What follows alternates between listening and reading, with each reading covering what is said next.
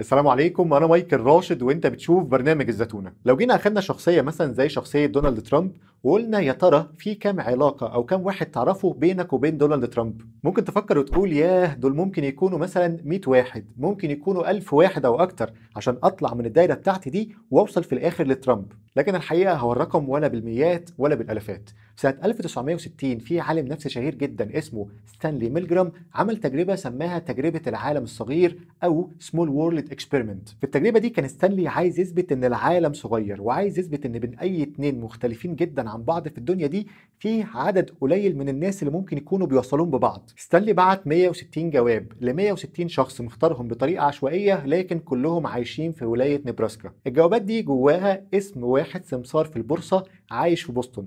وكانت الجوابات دي بتقول لهم كده إن إحنا عايزين نوصل الجواب ده لهذا السمسار لكن عشان تعمل كده اختار واحد بس من الناس اللي أنت تعرفهم ممكن يكون يقدر يوصلنا بهذا السمسار. فأنا وصلني الجواب الجواب ده موجود فيه اسم سمسار فقلت ممكن الجواب ده مثلا اللي يساعدني فيه فلان الفلاني. فبعت الجواب ده لفلان الفلاني وهكذا. ويوم هذا العالم اللي اسمه ستانلي ياخد بعضه كده ويروح على المكان اللي موجود في بوسطن عشان يشوف الجوابات هتتنقل بين كام واحد قبل ما توصل لهذا العنوان. وهنا يلاقي ستانلي إن تقريبا كل الجوابات اللي اتحركت من نبراسكا للناس ما تعرفش السمسار ده عدت على حوالي خمس أو ست أفراد لغاية ما وصلت للعنوان التاني ده. وعشان كده عرفنا من ستانلي إن العالم هو قرية صغيرة وعرفنا إن فيه ست درجات بتفصلنا بيننا وبين أي حد ممكن يكون موجود في العالم ده. سموا الست درجات دي 6 degrees of separation أو ست درجات من الانفصال أو من الابتعاد. ولغاية هنا القصة لسه ما خلصتش. ستانلي لقى إن فيه بعض الجوابات كانت بتعدي بس على ثلاث أفراد وده معناها إن في ناس من الثلاث أفراد دول كان عندهم دايرة علاقات كبيرة. ستانلي سمى الناس دول the connectors أو المتواصلون.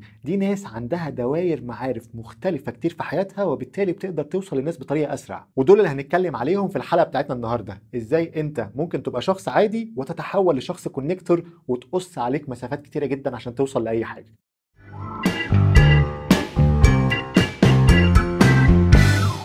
أهلا بيكم مرة تانية. أفكركم في أول حلقة دي إنكم تكونوا عاملين اشتراك هنا في البرنامج ومفعلين خاصية الجرس عشان تتابعوا تلخيصات الكتب تتابعوا مدرسة الكاريزما ومدرسة العلاقات وال soft skills وأي حاجة بتنزل هنا في البرنامج من شأنها تغيير حياتك ولو بنسبة 1% بس. السؤال اللي هنجاوب عليه دلوقتي إزاي تتحول من شخص عادي لشخص connector أو متواصل بصورة كويسة جدا مع الناس وبالتالي ده يقص عليك مسافات كتيرة جدا في حياتك. الناس ال connectors دول عندهم ثلاث أنواع من العلاقات في حياتهم.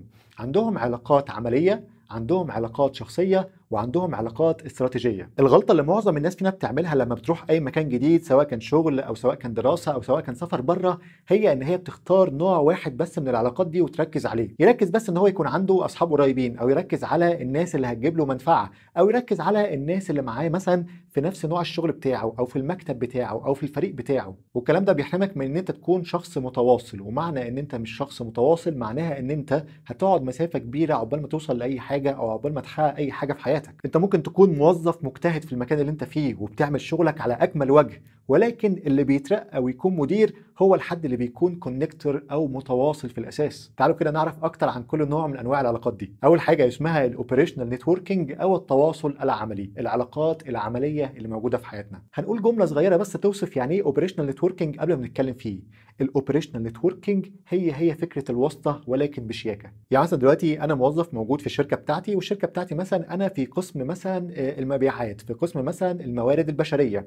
لكن أنا معرفتي بالناس اللي حواليا بتقتصر بس على الناس اللي موجودين معايا في نفس المكتب أو نفس الفريق. لكن ال operational networking معناها في الأساس إن أنا أبتدي أعرف مين الناس اللي موجودين في الشركة بتاعتي كلها.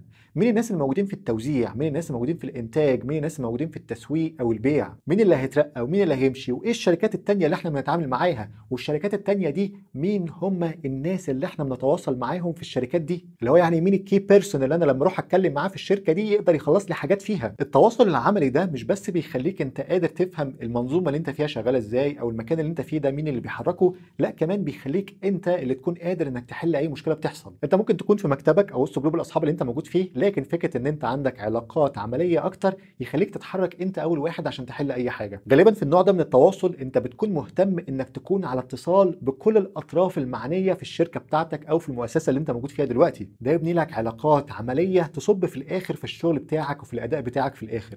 تخيل معايا كده مثلا إن أنت عايز تترقى.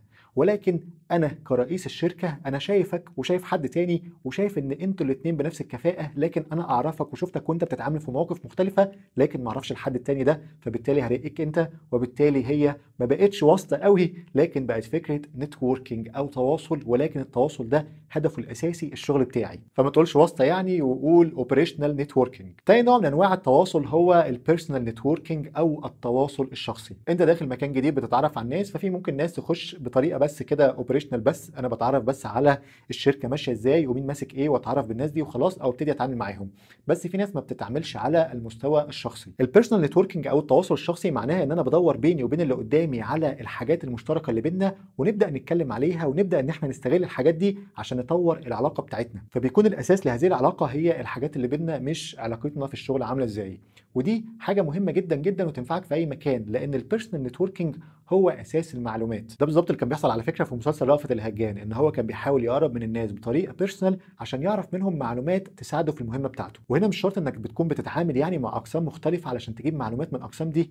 لأ أنت ممكن يكون عندك علاقة شخصية مثلا مع مديرك فأنت تكون أول واحد بتعرف حاجات معينة أو أنت تكون الوحيد أصلا اللي بتعرفها. ومش دي الفايدة الوحيدة للعلاقات الشخصية لكن الفايدة الثانية هي إن الناس دي دايما هتساعدك في حاجات كتيرة جدا في حياتك سواء كانت في الشغل أو بره الشغل. ثالث نوع بقى وده يمكن أهم نوع وناس كتيرة جدا مش بتفكر فيه هو ال strategic networking أو التواصل الاستراتيجي العلاقات الاستراتيجية. هنا برضه مش عايزك تقول كلمة تطبيل. إحنا مش هنطبل ولكن إحنا هنتواصل بطريقة استراتيجية. معناها إيه الكلام ده؟ معناها إن أنا هبتدي أكون علاقات مع الناس اللي أنا شايف إن هم ممكن يفيدوني في حياتي في المستقبل. ممكن يكونوا موجودين في المكان اللي أنا فيه زي الشركة اللي أنا فيها أو المؤسسة اللي أنا فيها وممكن يكونوا موجودين في حاجات تانية بره. وقاعدة ذهبيه بتقول لك إنك كل ما بتحاول إنك تعرف حد كبير بتاخد وقت كبير إنما كل ما بتشوف حد كده potential أو حد فيه إمكانية إن هو يكون حد كبير وتكون معاه علاقة استراتيجية كل ما هو هيكبر كل ما أنت هتكون معاه برضه. في العلاقات الاستراتيجية برضه مش شرط دايما إن أنا هاخد حاجة من اللي قدامي. يعني مش هروح مثلا أتعرف على مدير كبير عشان بعد كده أنا أترقى بسرعة مثلا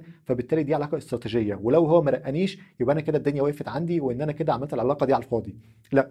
في العلاقات الاستراتيجية أنا برضو بستفيد إن الناس دي بتكون كده زي مرجع أنا ممكن أرجع له في أي حاجة. يعني مثلا أنا عايز أرجع للناس دي مثلا عشان أسألهم على حاجة معينة في الشغل أو أنا عايز أشتكي حد معين أو أنا عايز أروح شركة تانية مثلا وعايزين يسألوا عليا فيسألوا مين. فدايما إن أنت يكون عندك علاقات استراتيجية في حياتك ده معناها كده إن أنت من الآخر بيكون عندك ظهر وزي ما بيقولوا كده بالمصري اللي ليه ظهر ما بيضربش على بطنه. لو أنت مهتم إنك تكون الثلاث علاقات دول في حياتك يبقى أنت ساعتها من الناس الكونكتورز أو المتواصلون.